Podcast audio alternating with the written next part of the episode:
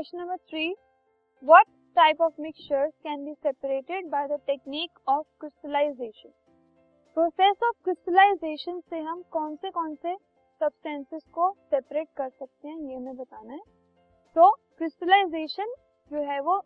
Purify करने के लिए यूज़ होती है सब्सटेंसेस को, चीज़ों को प्यूरिफाई करने के लिए यूज़ होती है, ठीक है? तो प्योर क्रिस्टल्स बन सकते हैं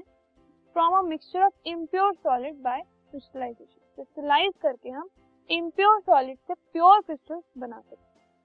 फॉर एग्ज़ाम्पल अगर हमें सी वाटर में से सॉल्ट को सेपरेट करना है, ठीक है, जिसके अंदर बहुत सारी इम्प्योरिटीज होती हैं तो उसमें हम क्या करेंगे? पहले वाटर इवेपोरेट कर देंगे और पीछे हमारे पास जो इम्प्योर सॉल्ट क्रिस्टल्स बच जाएँगे, उनकी रिक्रिस्टलाइजेशन करके उसको हम प्योर क्रिस्टल्स में कन्वर्ट कर सकते